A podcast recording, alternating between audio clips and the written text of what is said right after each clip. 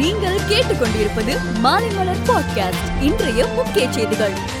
தேர்தல் நடைபெற உள்ள ஐந்து மாநிலங்களில் கொரோனாவின் தாக்கம் குறைந்து வருவதால் பிரச்சாரம் தொடர்பான கட்டுப்பாடுகளில் சில தளர்வுகளை தேர்தல் ஆணையம் அறிவித்துள்ளது.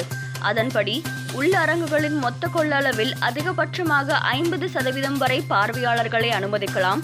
திறந்தவெளி பிரச்சார பொதுக்கூட்டங்களில் மைதானத்தின் மொத்த கொள்ளளவில் முப்பது சதவீதம் வரை அனுமதிக்கலாம் என தேர்தல் ஆணையம் கூறியுள்ளது. பிரபல பாடகி லதா மங்கேஷ்கர் மறைவை அடுத்து கோவா மாநிலத்தில் தேர்தல் அறிக்கை வெளியீட்டு விழா மத்திய மந்திரி நிதின் கட்காரியின் பொதுக்கூட்டம் உள்ளிட்ட அனைத்து நிகழ்ச்சிகளையும் பாஜக ரத்து செய்துள்ளது. பிரதமர் மோடியின் காணொலி வாயிலான பிரச்சாரமும் ரத்து செய்யப்பட்டது. நான் சுயசரிதை எழுதினால் பலரின் முகமூடிகள் கிழியும் என கேரள தங்க கடத்தல் வழக்கில் குற்றம் சாட்டப்பட்டுள்ள ஸ்வப்னா சுரேஷ் தெரிவித்துள்ளார். சிவசங்கரின் சுயசரிதையில் இருப்பதை விட பல தகவல்களை தனது சுயசரிதையில் தெரிவிக்க முடியும் என்று அவர் கூறியுள்ளார். தமிழகத்தில் நகர்ப்புற உள்ளாட்சி தேர்தல் வருகிற பத்தொன்பதாம் தேதி நடைபெற உள்ள நிலையில் அரசியல் கட்சி தலைவர்கள் இன்று முதல் பிரச்சாரத்தை தொடங்கியுள்ளனர்.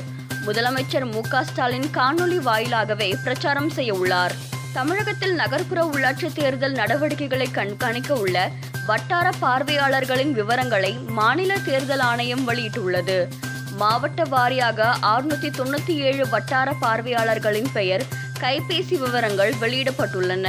அதிமுக ஆட்சியில் முடிக்கப்பட்ட திட்டங்களை தான் ஸ்டாலின் தொடங்கி வைத்து வருவதாக எதிர்க்கட்சி தலைவர் எடப்பாடி பழனிசாமி விமர்சித்துள்ளார்.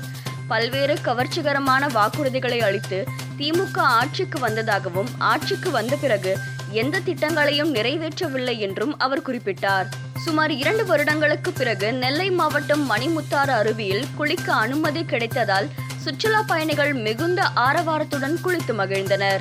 இந்திய கிரிக்கெட் அணியின் முன்னாள் ஆல்ரவுண்டர் சுரேஷ் ரெய்னாவின் தந்தை திரிலோக் சந்த் காலமானார்.